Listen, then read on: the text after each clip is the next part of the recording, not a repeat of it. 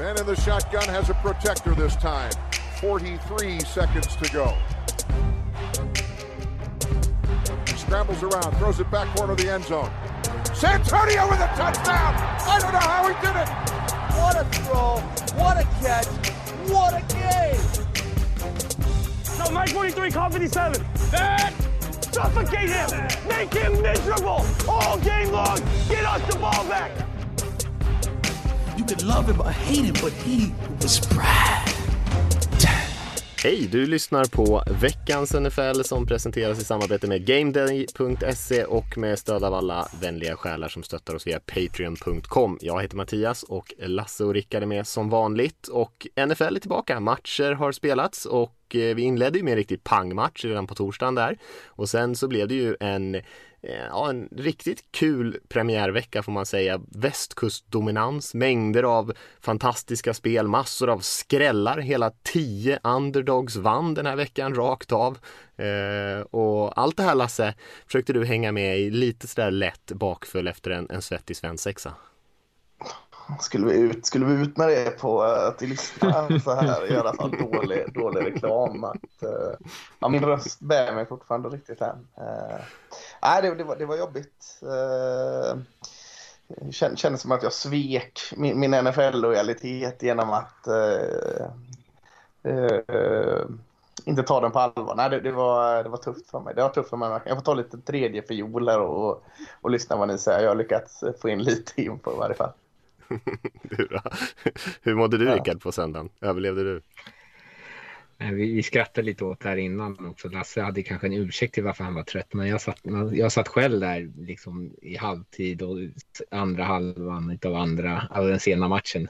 Alltså 10 matchen. Och så sitter man och liksom halvsover, somnar till, vaknar till av någon högljudd liksom reklam som pluppar upp. Och så bara, åh gud, just det. Så det, man är nog i försäsongsform fortfarande när det kommer till liksom att kunna hålla sig vaken om nätterna. Ja, det var lite slarvigt här och var på planen och det var lite slarvigt här och var i sofforna kan man säga. För det var lite samma för mig där också. Jag somnade faktiskt också till den andra matchen där runt midnatt någon gång och fick titta färdigt dagen efter. Så det var en ganska svag insats från min sida också. Men matcherna gjorde oss i alla fall inte så särskilt besvikna. Som sagt, väldigt mycket skrällar. Och det är ju kul. Mycket saker som man har snackat om länge som man tänker att vi har full koll på det här laget och sen så blev det väldigt annorlunda. Och man kanske inte ska överreagera totalt på vecka 1, men det var ju en hel del resultat som verkligen stod ut. Kan vi inte få lov att göra det, tänker jag, överreagera så in i helsike på vecka 1. Det är väl det vecka 1 är till för att dra alldeles för stora växlar kring allting. Det tycker jag. Ja, det är klart. Lite ska vi överreagera. Det är klart vi ska. Och vi kan väl hoppa in på lite av matcherna som stod ut. Och jag kanske det som flest reagerade på, skulle jag säga i alla fall, det var ju det som hände mellan Saints och Packers. Där försvarande MVP:n där, eller vad man säger, MVP:n från förra säsongen, Aaron Rodgers och Green Bays anfall tog totalstopp mot Saints och Jameis Winston med nyopererade ögon och allting bara dominerade, kastade 5 touchdowns och det blev ju ett totalt blodbad där Packers inte lyckades göra någonting, och då skulle jag nog ändå säga att nästan alla hade räknat med att Packers skulle vinna den här matchen. Ja, och vi som hade liksom i kör nästan pratat ner sig, så att nu får man nog räkna med. Det är ett safe bet och betta dem under 6 vinster och allt detta. Ja, jäklar vad fel. Ja, skämmas lite. Jag har inte sett så mycket av den här matchen, jag har bara sett highlightsen och så var jag tvungen att gå in och kolla de grejerna bara för att det är lite roligt, jag har sett alla Winstons 5 touchdowns, vilket är helt makalöst, men så har han ju också samtidigt kastat för 148 yards, så det har ju varit en väldigt effektiv dag för honom. Men vi flaggade ju lite inför matchen att det här med när vi pratar om David Bakhtiaris skada, hur den offensiva linjen kommer se ut, och det känns ju som att det har påverkat anfallet i alla fall i Green Bay. Ja visst, de kom ingenstans. Rodgers gjorde kanske sin sämsta match på även flera år. Han kastade ju 2 interceptions och han brukar ju ha väldigt få interceptions ens över en hel säsong. Och Cam Jordan där och Davenport och resten av defensiva linjen i Saints där hade ju lekstuga. Den slutade ju 38-3 den matchen, och Jordan Love fick avsluta för Packers där och Rodgers kliva av. Och då tror jag, när han klev av, tror jag inte de hade konverterat en enda tredje down på hela matchen, och de lyckades konvertera en av sina 10 till slut, men då var ju med Love på planen. Gör han det här med flit nu, Rodgers, eller? Vad sa du? Gör han det här med flit nu, Rodgers? Det är alltså omöjligt. Jag har sett de konspirationsteorierna. Det var en väldigt intressant intervju med Aaron Andrews inför matchen där han var väldigt, väldigt frispråkig. Det har han ju varit hela off-season här egentligen, men ja, han är lite bitter, Rodgers får man säga. Men då måste man ju backa upp det på plan också. Ja, det var sån där musikartisten där Neil Young inte var nöjd med sitt skivbolag, så bara släppte han 3 svindåliga skivor på ett bräde och bara sa till alla, det köper inte de här. Så var de tvungna att släppa honom. Man kanske har tagit en sida ur Neil Youngs bok. Kanske det. Ja, vi får väl se. Jag tänker att vi går igenom lite resultat där, så kan vi efter det göra en liten fundering kring på vad vi tar med oss från det här, om huruvida det här är en trend som kommer fortsätta. Men man kan ju nämna ett annat lag som var ganska högt ansett innan vecka 1 här i alla fall, och kanske fortfarande är det Titans som fick rejält med stryk mot Arizona Cardinals. Också egentligen bara ett lag på plan får man säga. Den matchen slutade ju 38-13 och Cardinals gjorde lite vad de ville i anfallet och försvaret med Chandler Jones i spetsen, kanske veckans spelare med sina 5 sacks och 2 fumbles. Så dominerade de ju Titans upp och ner och på båda sidorna av bollen. Ja, och här flaggade vi lite där inför hur ser det ut, hur kommer Titans anfall funka nu när de inte längre har Arthur Smith på plats, och jag som har förvarnat dem med dåliga minnen från deras nuvarande offensiva koordinator Todd Downing, känns som att de inte liksom fick loss där anfallet. Man pratar om att det skulle kunna bli så otroligt potent med Jones, eller Julio Jones där också, men de gjorde ingen nytta alls liksom. Och så här borde ju bara lägga alla bollar på dem när de hade svårt att konvertera sina third downs, och så bara plattfall. Mm. Ja, och Cardinals då, som vi har sagt att det är en annan Madden-uppställning här, kanske spelade på enklaste nivån på Madden då, men kändes ju också som var sån som vinst. Alltså, helt plötsligt så klickade air raid-systemet, bombade väl ut passningar åt alla jäkla håll där, Kelly Murray och både Hopkins och Christian Kirk med 2 touchdowns var, och Rondell Moore fick vara med, och till och med gamlingen då, kan man nästan säga, AJ Green syntes ju emellanåt där med någon fin catch. Så ja, de kände så där kul som man lite barnsligt ändå liksom tyckte att de var offensivt. Ja visst. Nej, men man gillar ju Cardinals och man älskar ju, jag älskar ju, jag ska inte tala för någon annan här, men Kyler Murray är ju otroligt kul att se på när han är på den här typen av spelhumör som han var här. Det är som mitt största liksom orosmoment kring Cardinals har ju varit kanske bredden, och vi får väl se om de lyckas hålla sina viktigaste spelare pigga och friska, men här såg det ut som att man hade bra spelare överallt. Man kan väl nämna också om Saints där, fast de tog en jättevinst mot Packers där, drog ju också på sig ett gäng skador, så kan det vara värda att känna till då. Både Marcus Davenport på defensiva linjen, men även Marcus Lattimore och även deras väldigt, väldigt bra center Eric McCoy, alla 3 skadade efter den här matchen.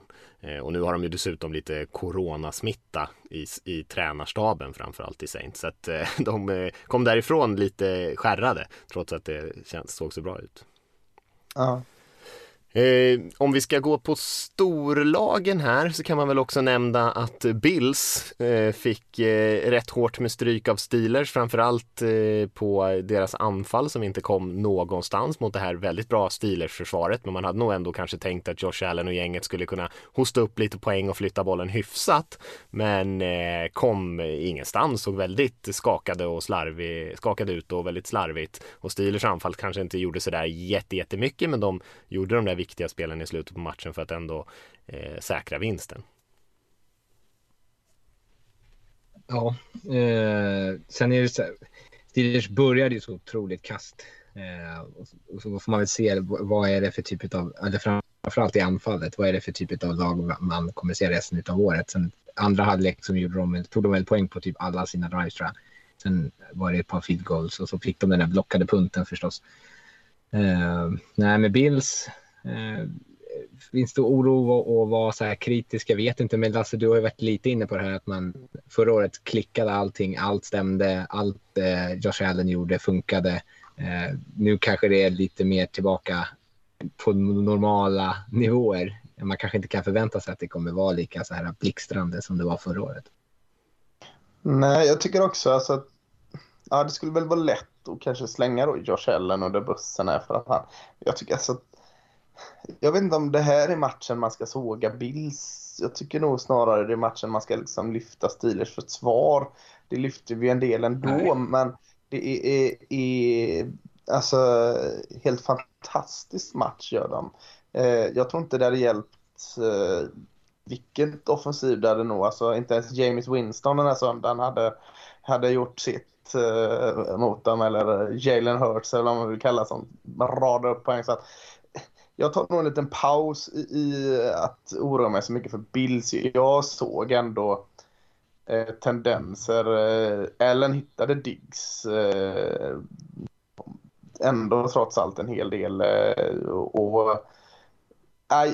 Jag sätter nog det som en stor jäkla att Steelers var ännu bättre kanske än vad vi pratar om. Framförallt deras samarbete då, att de är så sammansvetsade. Secondary med front seven, den ena lyfter den andra var och varannan gång. Så att det här försvaret är jäkligt bra när det klickar för dem, och det gjorde det här. Så att jag hade nog inte varit så jätteorolig när jag var Bills-fan, utan jag hade nog liksom tagit att vi mötte ett Steelers som klickade på alla cylindrar i försvaret den här matchen. I alla fall för att liksom känna mig trygg inför vecka 2 som Bills-fan.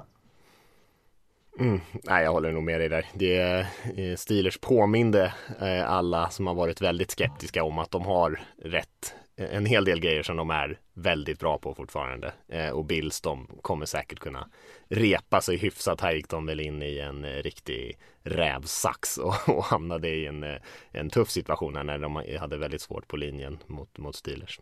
Ska jag ge er några andra resultat på en rad här, så får ni stanna till vid det som ni tycker är extra intressant. Man kan väl nämna att Cincinnati Bengals slog Minnesota Vikings. Den avgjordes på övertid. Jamar Chase och hans gamla QB Joe Burrow där såg väldigt pigga och vassa ut. Texans vann helt överlägset mot Jacksonville Jaguars, precis som du sa, Lasse.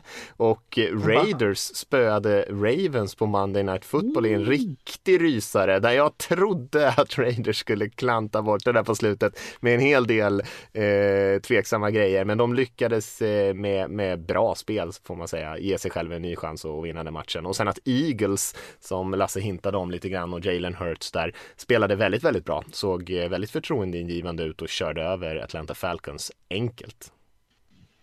Ja, kan vi inte börja med Raiders-matchen här, så Rickare inte behöver stå och steppa här, utan att han får huvud där ur sitt system nu. Ta oss med. Jag har bara sett alltså highlights och eller den där 40 minuters klippet, och det säger inte allt.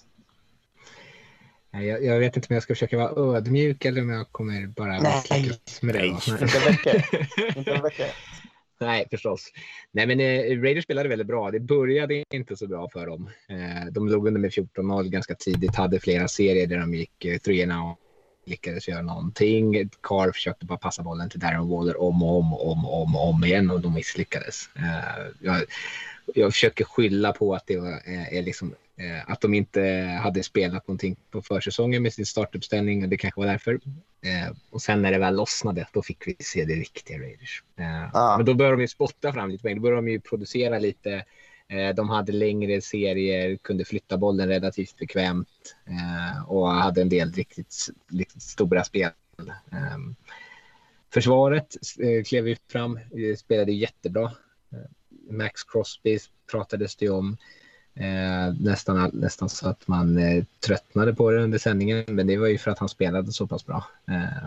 Sen det märktes att Ravens saknade, framförallt i anfallet, att de saknade sina running backs, att de inte riktigt var 100% på sina receivers, för allting var ju tvungen att gå genom Lamar, och till slut så några misstag här och där, lite kostsamma fumbles, och så lyckades Raiders på något sätt kapitalisera på det, vilket jag håller med Mattias. Om man inte har sett övertidssekvensen i den här matchen, så skulle jag rekommendera att man tittar på åtminstone allt.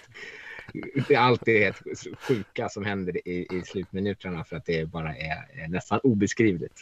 Jag kan ge en liten hint av spelen som följde varandra lite grann, för de som inte har sett den i alla fall, för det var ju lite intressant. Det var ju väldigt Raiders om ni hade torskat det på det här sättet, men Raiders gjorde ju touchdown på övertid och alla började fira och fansen skrek och lagen började lämna liksom nästan planen och då man fira nere i endzone, och sen kom liksom domaren där och bara började ropa ut så här, matchen är inte slut, den är under review liksom, och så var det ju inte touchdown, utan han var ju nere på typ enjardslinjen eller nästan innanför enjardslinjen där. Och då försökte man snika, lyckades inte med det. Sen fick man en false start på Leatherwood rookien där, så att man hamnade bak och inte kunde köra de här goal line springspelen riktigt. Och sen så var det en tappad passning som blev en interception. Och sen fick Ravens tillbaka bollen och hade chansen att gå och vinna då. Men man lyckades framförallt kanske med Maxx Crosbys insats liksom få tillbaka bollen. Och sen så när man skulle kicka avgörande field goalet, ja, då hinner man inte få ut field goal-gruppen i tid, så man får backa. Och då är man för långt bort för ett field goal tycker man, så då ska de spela och så avgör de på en lång passning då. Men det var ju ändå det var mycket saker där som kanske kan slipas på från Grudens och gängets håll, men man vann till slut. Ja, en vinst är en vinst. Ja. Nej, bra. Ja, det fick med mig bra press på Lamar där, men kändes inte den väldigt också skadeskjuten eller velig Ravens offensiva linje? Det kändes som kalkoner som hade blivit av med sina huvuden eller vad så här. Det var eller den ofta som polisiga Stanley kände inte gärna alls, och det kändes rörigt. Ja, jag trodde ju verkligen inte att Raiders persar skulle ha så där jättemycket framgång som de hade. Det är Villanueva som spelade på deras right tackle. Han hade ju enorma problem. Sa de ju under sändningen också, att Raiders, alltså när Yannick Ngakoue innan han skadade sig, han och Maxx Crosby pratade om så här, men nu kan inte jag få köra mot honom. Så att de på något sätt bara ville liksom ställa upp mot honom, för att de båda vann mot honom konsekvent liksom. Stanley spelade lite bättre, men också där läckte det ju en del. Nej, det var många gånger som Lamar räddade båda sina tackles genom att bara klättra upp i fickan och sen springa ett par yards liksom. Vi kan nämna de här Eagles väl hamna med på Vegas, Mattias, eller? Nej, vi kan gå vidare till Eagles. Det tycker jag är rimligt. Ja, jag tyckte det var kul alltså att se Eagles. De spelade kul offensiv fotboll. Jag vet inte om den är så bra vinnande i längden. De får nog slipa på en del grejer. Men Jalen Hurts alltså, måste gjort mer än vad man förväntade av honom. Så väldigt clean ut tycker jag. Inte många dåliga beslut i sina passningar. Det har varit den här lite där snacket om att han måste slipa på sina passningar. Han kan inte bara vinna på fötterna. Visar det här i alla fall att han kan minsann vinna både i luften och på fötterna. Så jag tyckte det var, och såg väl inte heller riktigt det problemet som Eagles haft innan med alla de här receiver som tappar passningar. Alltså, nya rookien, det var inte Smith och halvnya, då får man säga Jalen Rigor, så båda stabila ut. Så, ja, Eagles offensiv gladde mig. Sen kan man kanske fråga sig vad Falcons höll på med egentligen. Ja, det kan man göra. Men lite som vi har pratat om lite tidigare med Eagles, de är starka på linjerna. Och det hjälper dem mycket. De har linjen där.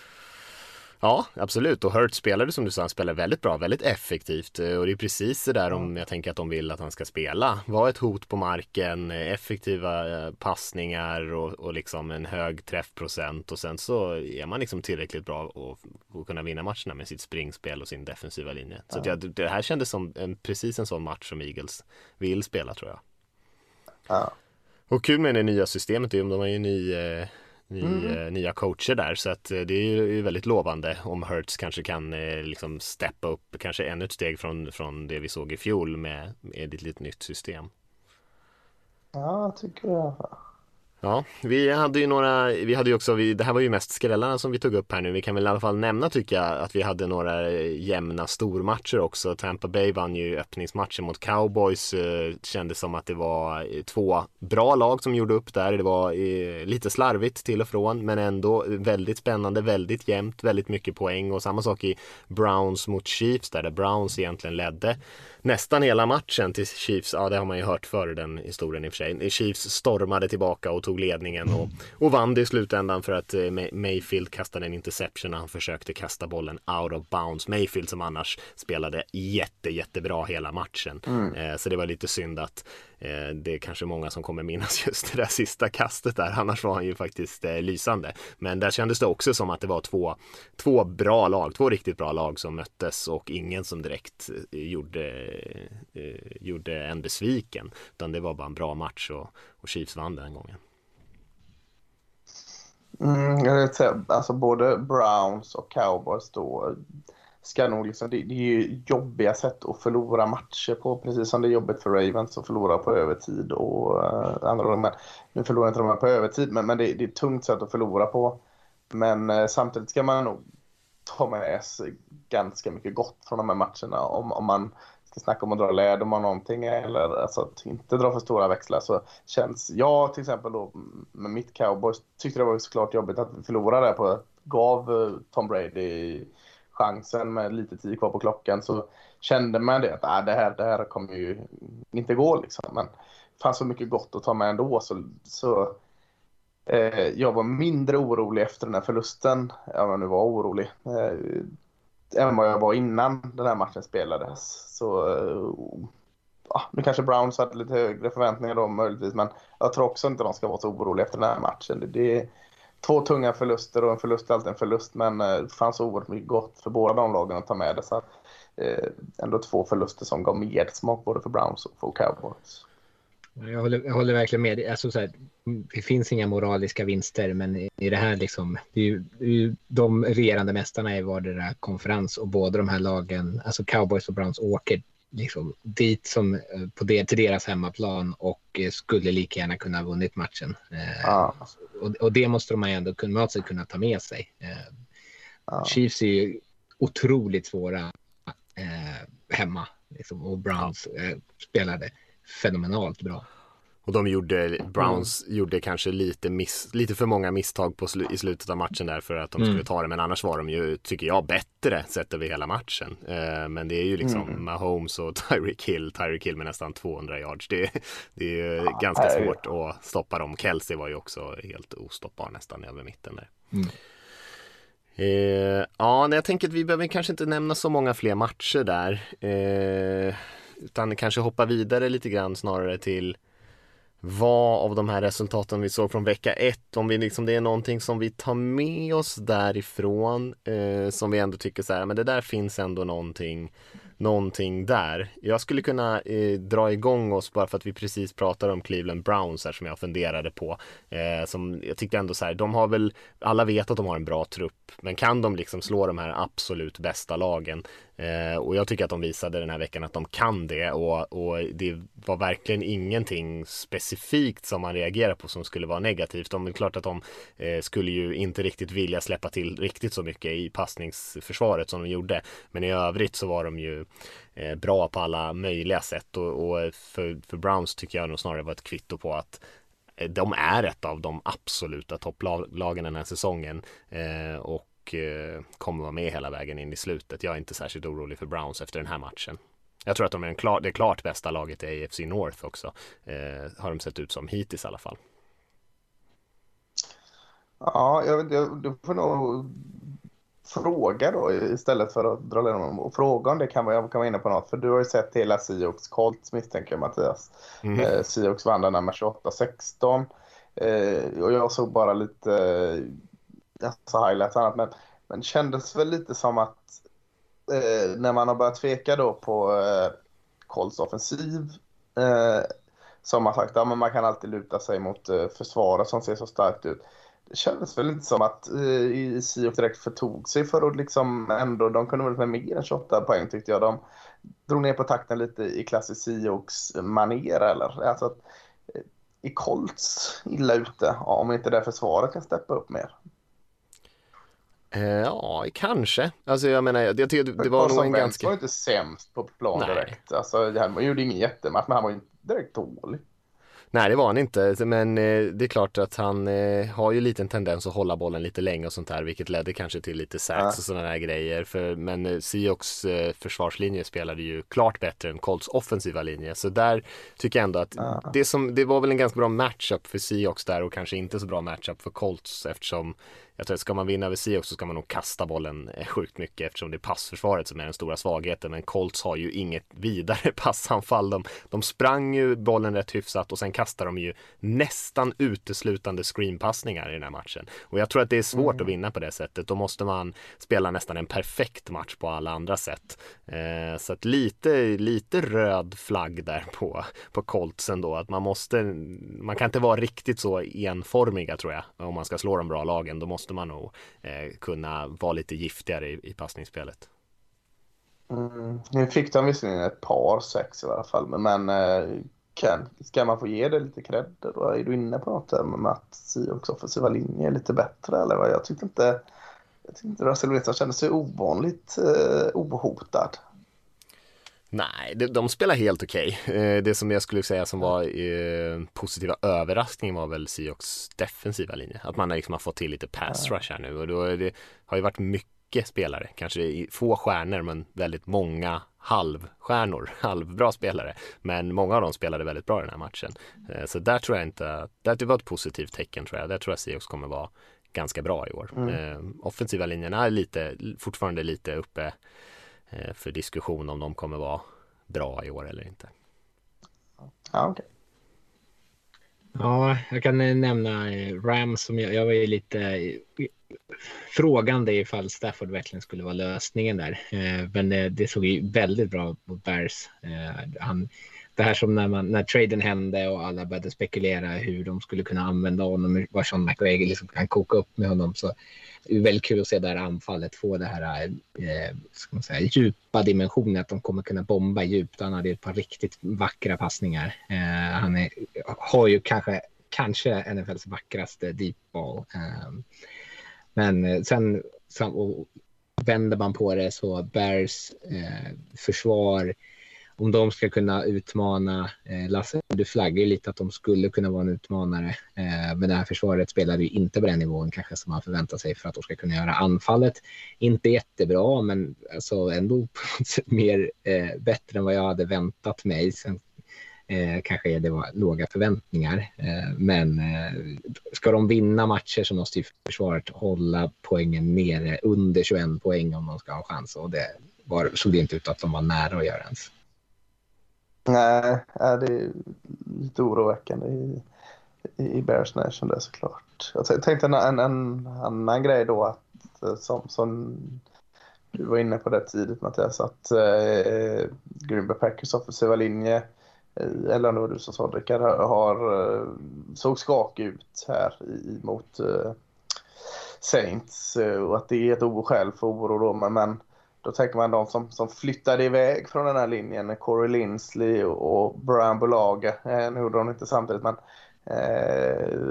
tillsammans med resten, Rashawn Slaton, rookien och det.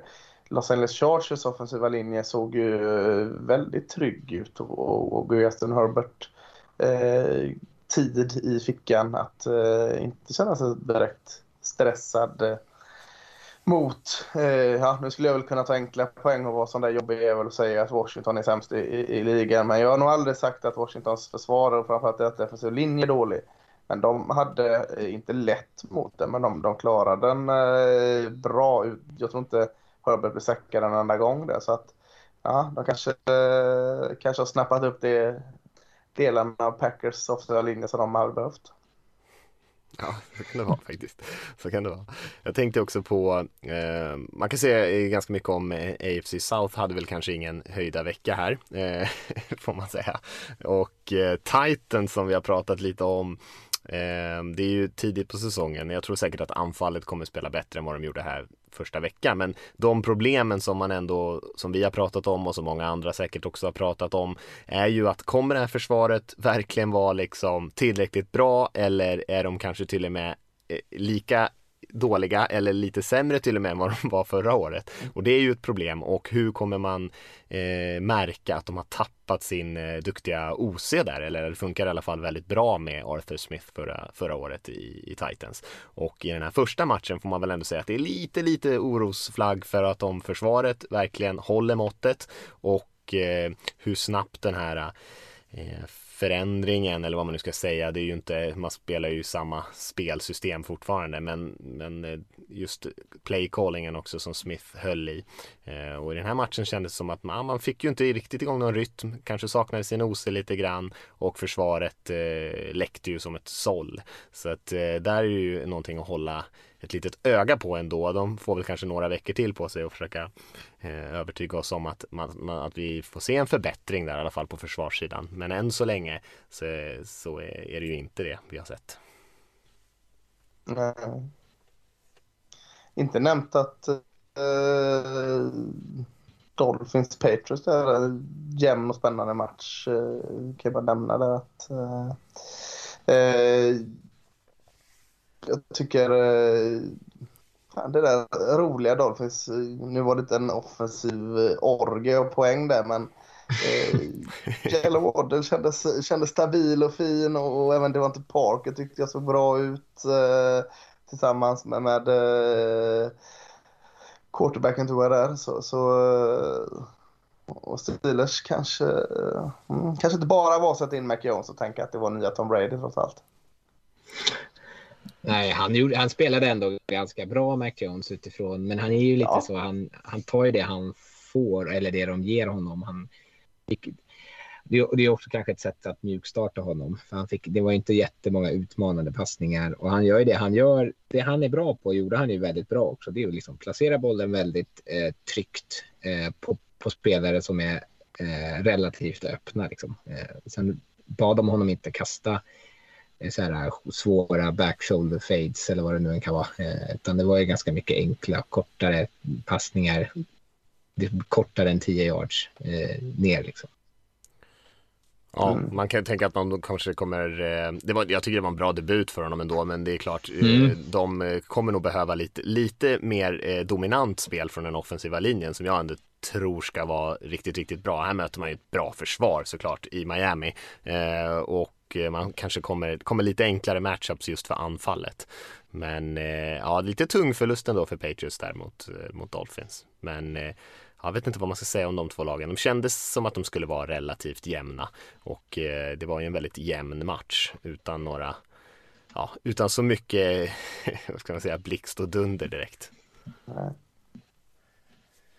Ja, är det något mer ni tycker vi att vi ska Vi ska nämna att vi kommit in på det mesta. Jag tycker man kan nämna att 49ers som körde ju över Lions tidigt i matchen. Men sen så kom ju Lions rusande tillbaka och började kasta runt bollen med Goff till höger och vänster. Och det kan man väl kanske hålla lite utkik på, hur det där försvaret och kanske framförallt passförsvaret i 49ers som vi har pratat om tidigare också, om att det kanske saknas lite bredd. Man litade ganska väldigt mycket på att Jason Verrett, som den drabbade cornern, skulle kunna vara liksom den stora stjärnan i passförsvaret, och han skadade sig ju redan tyvärr här första matchen och det är ju ganska mycket randoms där bak i 49ers passförsvar. Anfallet kommer säkert köra på, man var ju väldigt effektiva här och imponerande, men kanske inte räcker bara, utan försvaret måste nog, när de var så bra där det där året när de inte hade så många skador, det var väl en 2-3 år sedan nu, då var ju försvaret och passförsvaret också faktiskt väldigt bra då, och det är väl lite tveksamt om man kommer nå de nivåerna i år. Ja, sen kändes det ju som att de släppte på gasen. Alltså, och typ bara, ja, det här vinner vi enkelt, nu kan man slappna av lite, en lärdom av det är väl, det kan man aldrig göra i NFL. Även skillnaden mellan det sämsta och det bästa laget är inte så pass stort att man kan spela på 80%, för då åker man på då kommer en Goff-maskin och sular runt bollen. Man kan väl nämna kanske att de här två är ganska tufft kritiserade rookiesarna, både Jamar Chase i Bengals och Penei Sewell i Lions, spelade bra sin första match. Alltså, det var ju inte alls, det var ju riktiga svarta moln ovanför dem och deras framtid därefter, försäsong och träningsläger och allting, men både Sewell i Lions och Chase spelade ju, gjorde en bra insats i sina första matcher. Sen får vi se vart det barkar, men det säger ju lite om hur mycket försäsongssnacket ibland bara kan vara kanske lite löst prat. Jag vill inte släppa den följetongen än, alltså, om det var rätt att drafta Sewell eller Chase där. Du vill flika in den, slå in en kil där i varje vecka och se tills vi kan avgöra vem som har vunnit denna. Så skit alla QBs, det här är den riktiga. Ältade varje vecka. Det här är den riktiga debatten. Ja, ska vi hoppa vidare och kika lite grann på vecka 2 kanske? Det var ju som sagt en kul första vecka, och nu är det väl dags att backa upp det och se om det vad som var sant och inte här vecka 2. Det fanns ganska mycket matcher att prata om. Jag sa först att det såg kanske lite blekt ut, och då började ni bara mata matcher till mig här. Det blev helt plötsligt massor av intressanta matcher här på vecka 2. Så vi får se vad vi dyker ner i. Ska vi inte bara gå lite varvet runt här, så kan vi turas om och lyfta någon intressant match här från vecka 2. Så behöver vi inte gå igenom hela schemat. Jag kan börja då med den matchen vi slutade prata om, där 49ers och till Philadelphia möter Eagles.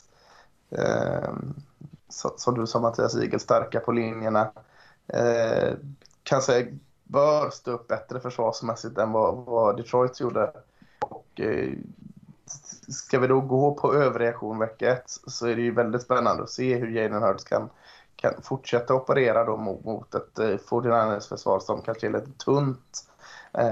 Jag håller ju då 49ers som favorit här, men jag tycker det klär Eagles också att slå i underläge, både under säsongsförväntningar och under matchförväntningar, så att jag tror det här kan bli en riktigt jämn och bra match, och 49ers som favorit, ja, det har jag nog, men jag skulle inte bli jätteöverraskad om Eagles går ut här och i 2-0.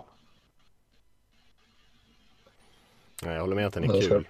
Det känns svårt att veta vad som ska hända i den här matchen. Det känns jäkligt känns som att det kan gå lite hur som. Jag har ingen riktig känsla överhuvudtaget faktiskt. Nej, men 49ers roliga offensiva systemen då, och Eagles roliga då offensiva spel. Jag har inte bekantat mig med systemet riktigt än, men med en rolig då i alla fall Jalen Hurts som QB, så känns det känns kul. Ja, verkligen. Ja, jag kan ju hoppa vidare. Vi har ju Bills-Dolphins-matchen där, som är kul. Då får se Bills. Nu Dolphins försvar är inte lika bra som Steelers, men det är fortfarande ett väldigt bra försvar. Så då kommer de ju inte kunna bomba bollar på det sättet. Ett par riktigt bra cornerbacks ute på utsidan som inte kommer släppa alldeles för mycket, tror jag. Och Bills då, kanske, man kan inte säga att måste matcher sånt, men det är ganska, kan vara tungt att börja säsongen och ligga 0-2 och sen då släppa upp Dolphins på 2-0. Sen är Bills fortfarande favoriten i den divisionen, men det kan vara så här riktigt kostsamma förluster tidigt. Vinner Dolphins 2 vinster inom divisionen direkt, det kan ju också vara väldigt värdefullt sen i slutkampen. Så den av just den anledningen liksom. Nu vet jag inte, alla de här statsen kring lag som börjar 0-2 och som når slutspel, bla bla bla, det är väl som bortblåst nu med 17 veckor eller 17 matcher. Men om inte annat så kan det liksom bli ytterligare ett slag mot det här självförtroendet och förväntningen på vad Bill skulle kunna vara om de faller lite i anfallet och inte slänger upp de här hutlösa poängen som man har pratat om under hela sommaren. Mm. Ja, det känns ju verkligen som att de måste ju vinna den här matchen, alltså, annars får man nog omvärdera Bills lite grann, tycker jag, även fast det är tidigt på säsongen. Alltså, de har ju ändå räknats som kanske favoriten i AFC efter Chiefs, och torskar man mot först ett Steelers som många ser en hel del svagheter i, framförallt i anfallet, och även åker på däng här mot Dolphins, då är det ju en väldigt svag inledning helt plötsligt, och mot 2 andra lag som kanske också har slutspelsdrömmar och man ska kanske konkurrera om wildcard-platser med Miami och Pittsburgh och sådär, så att om man nu inte tar den där självklara divisionssegern. Men ja, det är ju tidigt såklart, men jag håller med om att det är en viktig match för dem, och kul för också Tua och gänget att se om dem, för de möter ju också här ett hyfsat försvar, men framförallt kanske en bra defensiv linje, och se om man kan hålla upp och flytta bollen hyfsat.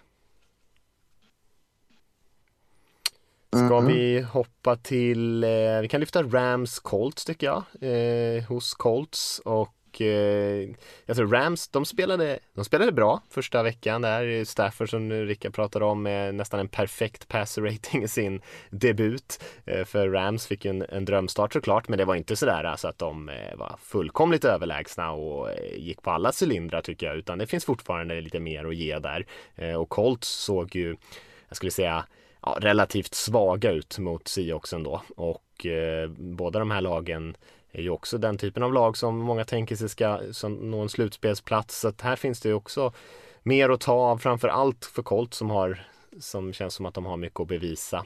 Jag tror att det kan bli ganska svettigt för Indianapolis här om de inte lyfter sig rätt många snäpp, och samtidigt kul att se om anfallet i Los Angeles Rams där kan fortsätta leverera med Stafford, och man får fortsätta se de där långa, djupa, fina passningarna och hela det där McVay-systemet spela ut ordentligt. Ja, jag är så sagt lite orolig för Colts försvar som ändå skulle vara det man lutar sig mot, och jag tänker på Rams offensiv där, så ja, det är en riktigt tidig match att visa vad båda de här lagen står. Så den ser helt bra.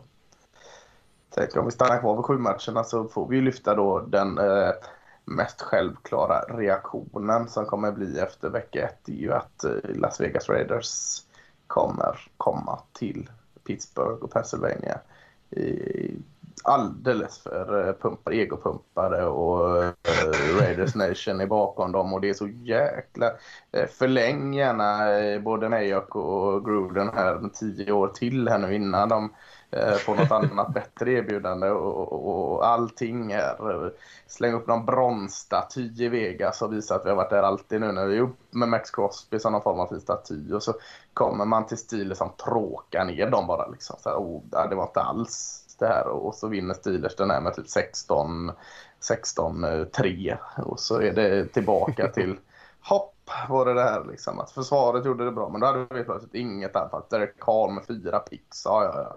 Och så haltar Weller av här redan innan paus, och ja, det första rapporten är att illa. Så att jag tänker att det här är, här sänker jag då dina förväntningar, Rickard, att Raiders det kommer vara en reaktion. Det finns väl en viss risk för det. Förstås, och Steelers defensiva linje, Raiders offensiva linje, om man ska börja där, såg inte riktigt ut att vara i synk och en del penalties, lite andra tokigheter, släppte kanske lite onödigt mycket pressures. Så det, och Steelers kommer nog se det och kunna utnyttja det på ett ganska skrämmande sätt för Carl. Får vi se vad om de lyckas matcha det på något vis. Sen, jag vet inte, Steelers... Jag har ju varit kritisk mot dem, så jag måste ju fortsätta vara... Jag tror att det här är en matchup som inte är helt omöjlig för Raiders att ändå och fingra lite på. Och kan försvaret spela bra. Jag tycker det var en riktigt dålig matchup för dem. Alltså. Tycker du det? Ja men... som du säger, den här offensiva linjen som inte är riktigt samspelt än och är lite unga och slarviga. Och så kommer Steelers jäkla front seven här och bara sätter maxpress och Carr då, som han kan göra ibland, tar lite dåliga beslut lutande på sina hälar, och så är det där och det sekundärt. Jag känner liksom försvaret som de spelar upp, de kan nog säkerligen liksom glädja även vecka 2, men jag tänker att anfallet inte kommer någonstans mot Steelers. Ja, jag tror att anfallet kommer kunna flytta bollen dugligt. Jag tror inte att de kommer slänga upp 30 poäng liksom, men jag tror att de kommer åtminstone kunna göra över 20, och jag är inte helt säker på att Steelers försvar kommer kunna göra det. Och ska de ha tur och vinna liksom på typ en blockad punt eller något så här tokigt, ja, det är svårt för Steelers att räkna med att de ska kunna göra det varje vecka. Ja, jo. Ja. Nej, men gör de 3 touchdown Raiders så vinner de. Men jag borde kanske snacka ner oss istället i och för sig, för det gjorde jag ju senast här. Så, jag skulle hjälpa det där. Det hade varit smart. Du går i Raiders-fällan här. Planen att snacka ner flög i fönstret. Nej, det är Super Bowl eller bust nu. Det finns inget annat. Fantastiskt. Härligt. Ja, jag kan ju hoppa vidare då bara för det och kontra med ditt lilla Cowboys där och se vad de kan göra mot Chargers, en av kvällsmatcherna. Känns intressant. Justin Herbert, om han kan få en lika fin ficka, om han kan, nu var det lite upp och ner senast här, framförallt väldigt bra på third down. Och Cowboys som sagt imponerade ju jättemycket. Dax spelade ju fantastiskt. Så den matchen känns ju som att det är 2 lag som borde kunna slåss och beslutsspel.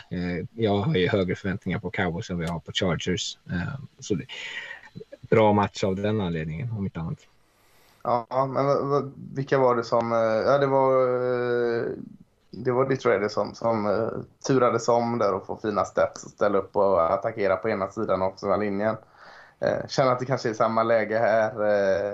För nu har ju vi Lyle Collins borta på grund av vissa skäl. Rekreationella droger, eller vad säger man? Ja, precis. Och då har vi rundningsmärket Terrence Steele som skrev in på right tackle här, och han är inte bra för 5 öre. Så ja, kan Joey Bosa få leka lite från den kanten här. Så kanske inte det är lika bekväm resa för Dak Prescott. Nu tror jag väl att säga att Zeke Elliott kan få ut lite mer sitt springspel än mot Tampa Bay Buccaneers som bara satte rakt stopp för springspelet. Så vi får nog se lite annorlunda gameplay från Cowboys. Men ja, spännande match, jämn. Ja. Jag tycker det är svårt tippat. Ja, men det är kul. Jag tror jag skulle vilja säga 3 saker från Cowboys i den här matchen. Lite bättre balans som du är inne på, men det har säkert mycket med gameplanen mot Buccaneers som har ett brutalt springförsvar. Ja, överlägset bästa i ligan. Så det förstod jag att man inte hade så mycket sik där. Man skulle vilja säga lite mer av det kanske. Och sen tyckte jag att själva... kemin mellan CD Lamb och Dak var lite sådär skakig, i alla fall i början på matchen, första halvlek senast. Sen hittar de varandra lite grann, men man skulle ändå vilja se att de kommer igång redan från start här och hittar varandra lite bättre, för jag tror ändå att han kommer vara en stor del av deras, nu klev ju Gallup av också senast här, så då fick han ju kanske ännu mer uppmärksamhet, Lamb, där än vad han skulle ha fått med Gallup på plan till och med. Han gjorde väl över 100 yards ändå, så det får väl vara godkänt. Absolut. Men det var ju, du får hålla med om, det var ju en hel del. Ja, i början var man ju förtvivlad, alltså, så här, all hype för säsongen och Harden också. Så jag skulle nog inte skylla på kemin mer än på att Sidi var lite slarvig i början. Alltså han tappade ganska enkla bollar liksom. Ja, det var ju lite drops helt klart. Ja. Och sen tänker jag mig att jag skulle vilja se lite mer pass rush från Cowboys. Den försvann ju lite mot Bucks där ju längre matchen led, tyckte jag. Och här, man, de möter ju en linje som är förbättrad, men man vill ändå se lite mer fart på pass rushen i Cowboys här, känner jag. Ja, jag håller med. Och det kommer du nog inte få eftersom Randy Gregory hamnar på covid-listan här nu. Och Demarcus Lawrence verkar de ju väldigt gärna plugga in lite mer i mitten också och plugga in mot spring, så... Vilket han är grym på, men ja, släpp honom lös lite mer. Ja. Han var bra senast, men det var inte så många andra som steppade upp. Nej, men kul match, det lär ju bli bombs away där. Man kan ju tänka sig att det blir mycket poäng. Det tror jag. Vad har vi mer för matcher? Vi har Titans-Seahawks-matchen, tycker jag är kul. Den är ju i Seattle. Titans, som sagt, de har mycket att bevisa efter sin första vecka där. Jag tror deras egen coach där var inte heller supernöjd med insatsen i vecka 1. Medan Seahawks kanske hade en ganska bekväm match. Mycket som gick bra, även fast det var lite slarvigt som det ofta är i Seahawks-matcherna ändå.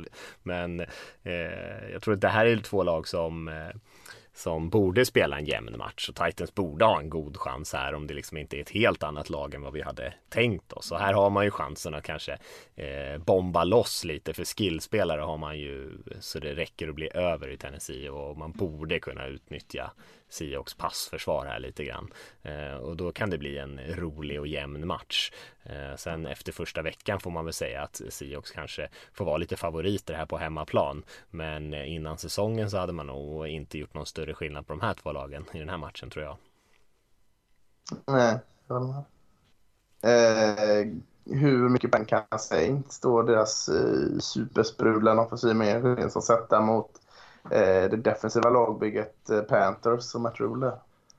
Vi också ser liksom på tal om överreaktion vecka 1, nu möter man det här som ska vara det starka laget. Jag menar att de lyckades stänga ner Jets. Det är väl inte den mest sprudlande fjärden i din hatt, inte än i varje fall. Men så det är lite reaktion för båda här. Är Panthers så starka defensivt, och vad står Saints egentligen offensivt? Så det aspektet tycker jag, det är en spännande match. Jag håller med, det känns intressant. Panthers är ju lite roligt lag, tycker jag. Det är kul att följa. Fick mycket bra och roliga spelare där. Vad har vi mer? Vi har ju Chiefs-Ravens-matchen. Det är väl den kanske den sista som jag tänker på som känns intressant här, när Chiefs, det känns ju som en sån där match som hade det varit de här tidigare åren, och Ravens nu som har lite skadeproblem, men ändå får man ändå, de borde ju vara ett av topplagen i AFC, och Chiefs självklart det också, så det borde vara en riktig toppmatch det här också. Ja, tycker jag, så de är ju skadeskjutna, så lite skador, ja kanske det, men på vilka positioner och på det djupet de har fått sina skador, så är det ju fasken, ja, då kan man väl säga att det är en skadeskjuten fågel då, eftersom det är det, så är jag orolig liksom för Ravens, och som Rickard var inne på det, Villanova såg så, jag tror jag blandade upp i mitt huvud faktiskt, Ronnie Stanley och Villanova, det var han jag tänkte på. Han såg så så dålig ut, så att var det som var problemet på Steelers linje förra året, var det Villanova som han gjorde sig av med, för att han var klappkass alltså. Sen ska man inte ta ifrån allt från Raiders, men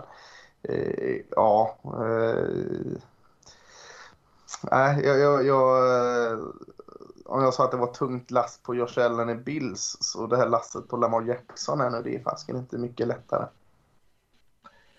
Nej, och taskiga förutsättningar kanske då, med tanke på hur mycket det är. Alltså bara en sån sak som att så här, nu har de tappat sina running backs, som man tänker att så här, det är ett ganska enkelt, eller inte enkelt, men det är ett hyfsat bra, eller ett väldigt bra system, och hyfsat enkelt att kliva in för en running back och kunna få lite ytor, med tanke på att Lamar är ett så stort hot. Men ska man köra de här read option-spel där du som QB sätter den i magen på en running back och så ska, liksom, ska man lämna över den eller inte. Det kräver ju en del övning. Och så, nu mot Raiders så var det ju liksom Latavius Murray vinner och han hade ju knappt, jag tror han hade haft en träning tillsammans. Och då blir så här, fan, tappar man en halv sekund för att man är osäker på hur man ska göra det, och då har man plötsligt tappat fördelen med hela spelidén. Så om de får de lite mer fart på det kanske, men de här är ju en kanonmatch. De har ju mötts flera gånger de senaste åren. Bara de senaste mötte 2020 också tidigt, tror jag, vecka typ 2, 3, 4. Samma 2019. Chiefs har vunnit båda de två matcherna. Chiefs måste ju ändå ses som favoriter här också, tycker jag. Men jättekul det här Ravens secondary som är superbra mot Chiefs passanfall är ju någonting att salivera över när man ska sen sitta och titta på den här matchen, för det är ju superbra mot superbra. Ja, verkligen. Ja.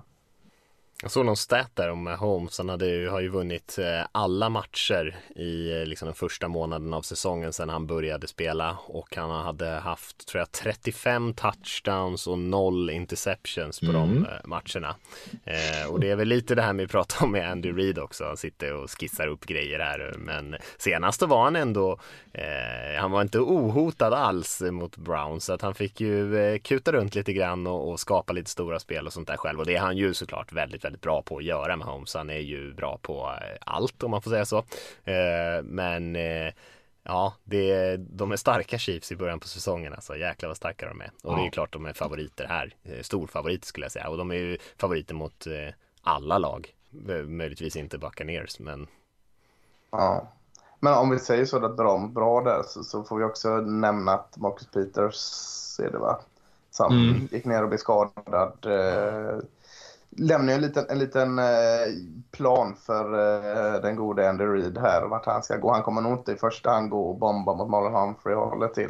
Jag vet inte vem han spelar med där, om det var Anthony Everett som står upp på andra sidan. Han kommer nog liksom få bekänna lite färg på den sidan.